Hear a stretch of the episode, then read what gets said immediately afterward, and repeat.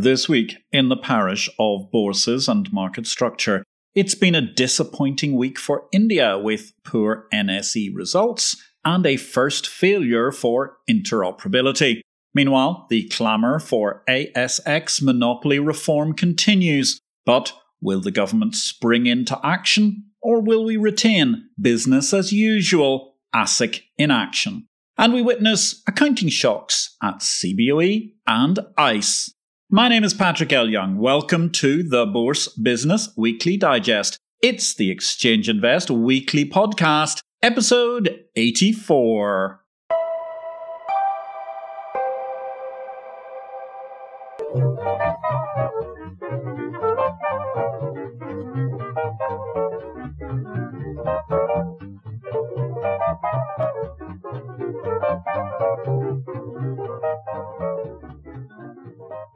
Good day, ladies and gentlemen. This is a very brief reduction of highlights amongst the key headlines from the week in market structure. All the analysis of the week's many events and happenings can be found in Exchange Invest's daily subscriber newsletter, the unique guide to the bourse business sent daily to your inbox. More details at exchangeinvest.com. The Hong Kong Financial Secretary Paul Chan Mo-po has defended his move to raise Hong Kong Exchange's stamp duty from 0.1% to 13 basis points this week amid a record deficit, noting innovation, not low costs, will energise the Hong Kong stock market. In good news for Russia, the investor crowd has grown again. The number of private investors at Moscow Exchange reached 10 million by the end of February, having grown from 8.8 million at the start of the year, an increase of 1.2 million people already in 2021. MOEX, you will recall, leapt from barely 3.5 million users to 8.8 million during 2020. In the past 12 months, that marks a near 7 million investor increase in 1 year.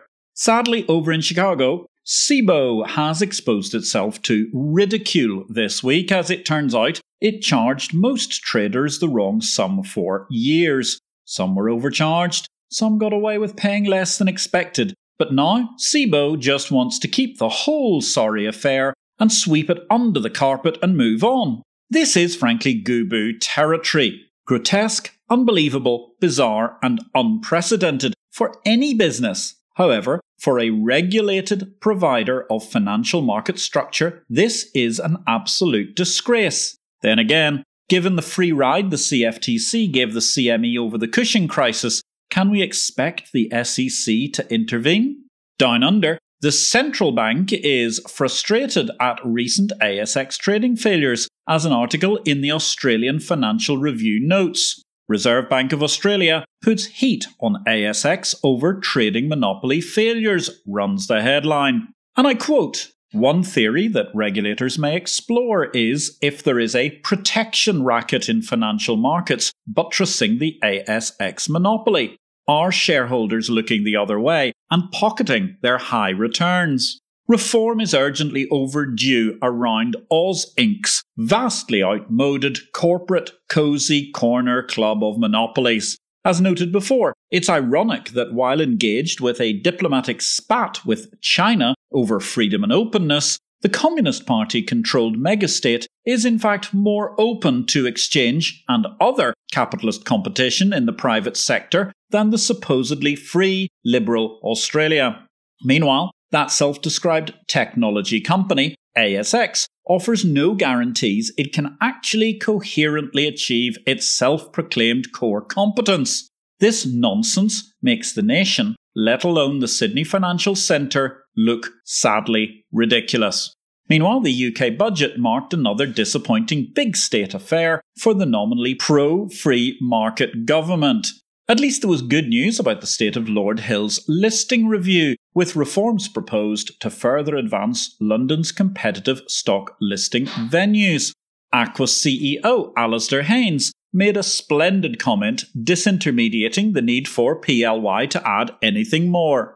"It is excellent to see recognition of the importance of retail participation in IPOs. and the understanding that much of what restricts this today is down to unwieldy prospectus requirements. We, that is AQUIS, are therefore keen to see the proposals for prospectus reform implemented with as much urgency as possible to benefit the end investor.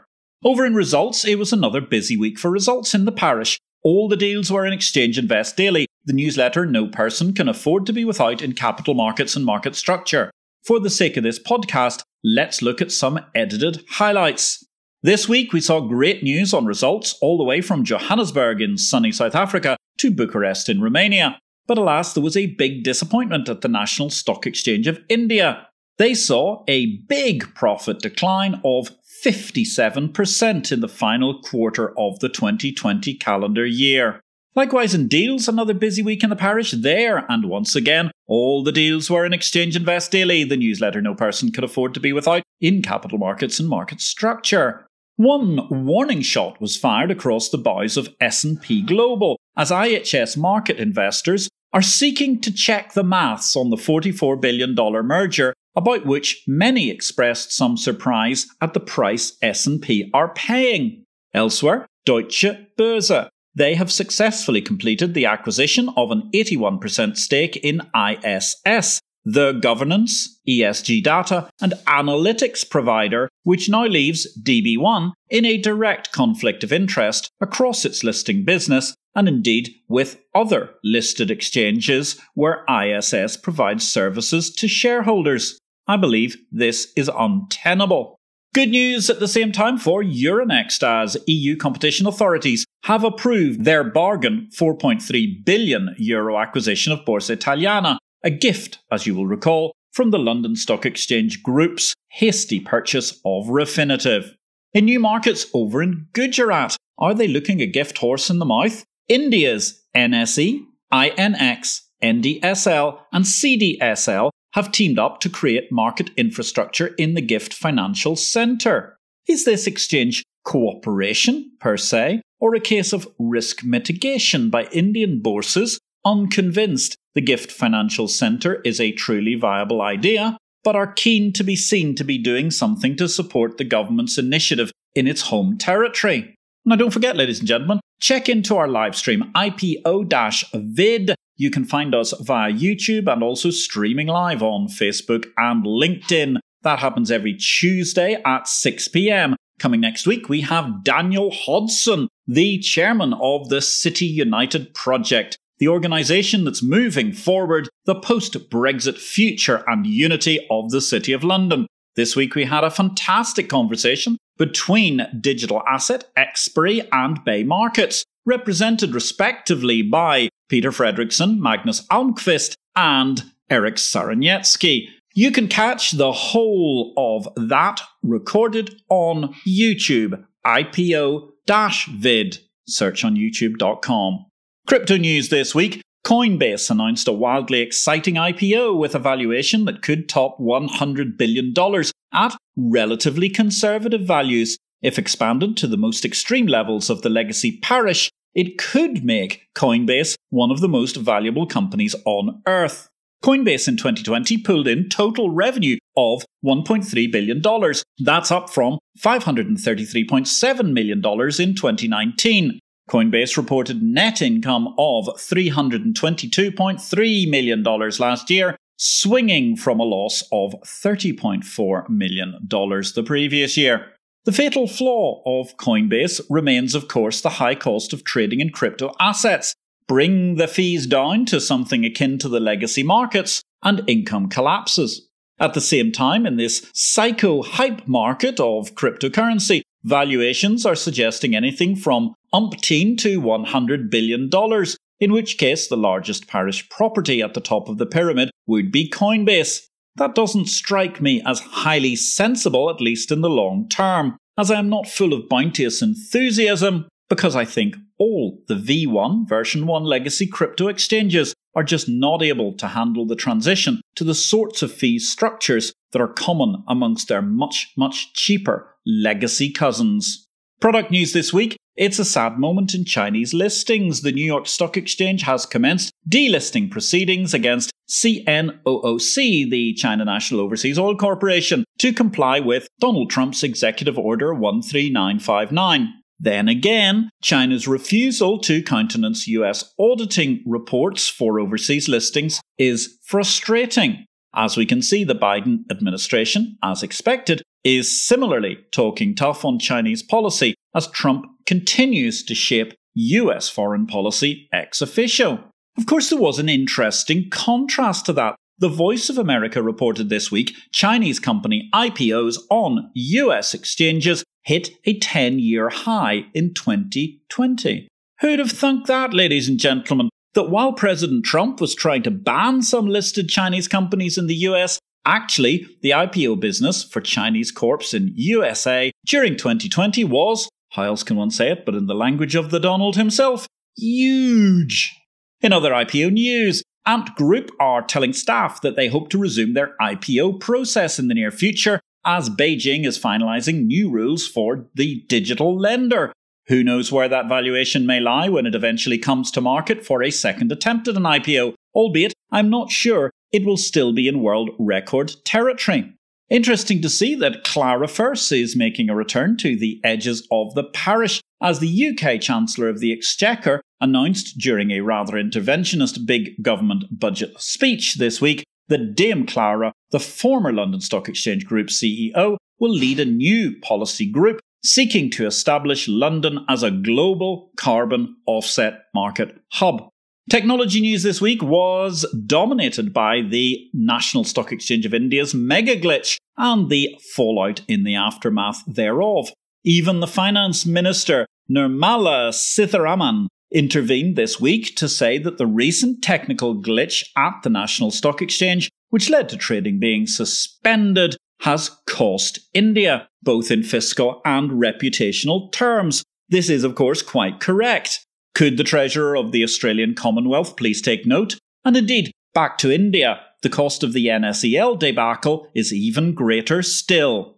Regulation news this week, Gary Gensler went to the Hill and was expounding in confirmation hearings how he expects to run the SEC this week. The standard leftist tropes loomed large amongst the confirmation hearings of all the protagonists looking at regulatory positions. Protecting investors was writ large, where the reality is the analogue regulatory blob is still stuck in a Dickensian age in the USA and elsewhere, including, it seems unfortunately, Gary Gensler, who likes to suggest he has digital skills after a university flirtation with Bitcoin during the Trump years. However, I am rather unconvinced. There needs to be new thinking and regulation, but none of the regulators appear up to the job right now in the United States or the European Union.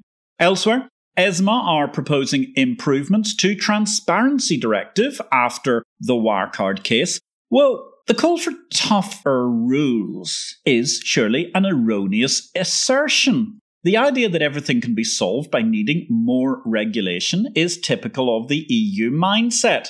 Rather, what we need is competent, open-minded regulators, not driven, as BaFin in Germany were, by a blinkered protectionism of anything German. That would have seen the Wirecard scandal being discovered much, much earlier. In careers news this week, well, shock at the top of the Intercontinental Exchange. Their CFO, Scott Hill, is retiring after 14 incredible years of service, having joined the just public Intercontinental Exchange and turned it into the global powerhouse that it is today at the top of Young's pyramid. This is a shock in many ways, as Scott Hill's effortless mastery of the ICE finances has been a cornerstone of the business's vaulting success from small cap to top tier player in Young's pyramid in just over a decade. I can only applaud Scott Hill's enormous success at ICE and wish him all the best for the future. Meanwhile, huge congratulations to Investor Relations Supremo Warren Gardner, who is moving up to fill Scott's shoes from May the 15th, while Scott himself will remain an advisor to the Intercontinental Exchanges until February 2023. Thanks for listening to Exchange Invest Weekly. We welcome your feedback. You can contact me directly, patrick@derivativesvision.com, with any comments. Meanwhile, if you enjoyed this show, we would welcome you giving us a thumbs up or if you have time, a positive review will always be welcome wherever you find this podcast. The new CEO of the Hong Kong Exchanges Group, Nicholas Aguzin, he has been approved by the Hong Kong regulator from May the 24th for a 3-year term as expected. Elsewhere, over in the UK, Paul Fincham will join the London Stock Exchange Group as Head of Communications. The London Stock Exchange Group's communications mess hopefully hit its all-time nadir when it transpired that the last geezer in charge of messaging had in fact been a woman all along, not that we actually knew. Let's optimistically say good luck to Paul Fincham while realistically acknowledging that we don't expect to hear from him, in keeping with the, well, whatever it is, of London Stock Exchange Group PR to engage with anybody who doesn't toe the line with their historic misunderstanding that agate prop and PR are not as interchangeable as they were on, say, Russian railway lines during the 1920s. Meanwhile, for anybody on the Refinitiv side of the LSEG monolith, remember, apparently there's been a revolution in Russia. Just a heads up, lest it might help. Finally this week, a valet to Alvin Donoghue. He lived to be 102, a ripe old age. He was a D-Day veteran and former Minneapolis Grain Exchange VP. Valet to a great American hero. Finally this week, well, let's just look at Big World. The former president of the French Republic, famed for its liberté, égalité, fraternité, revolutionary call to arms, has been sentenced to jail for corruption, including judge bribing. But he won't spend a day in jail because 2 years of the sentence are suspended, leaving Nicolas Sarkozy with a year of house arrest with Carla Bruni. Or, as the rest of us know it, he's been sentenced to lockdown, albeit we suffer without Carla Bruni. And on that mysterious and magnificent note, ladies and gentlemen, my name is Patrick L. Young. Thank you very much for joining me for this episode 84 of the Exchange Invest Weekly Podcast. We'll be back next week. In the meantime, have a great week in markets.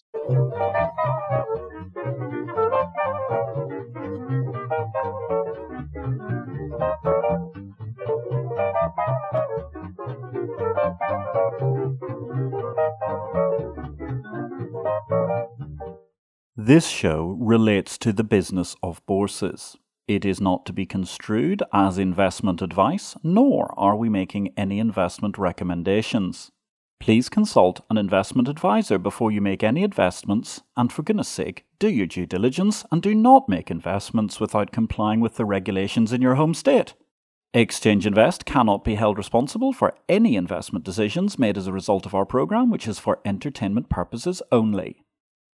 The material herein is copyright Patrick L. Young at the date of publication, while our music and sound effects are sourced from copyright-free sources. Thanks for listening to Exchange Invest Weekly, the exchange of information.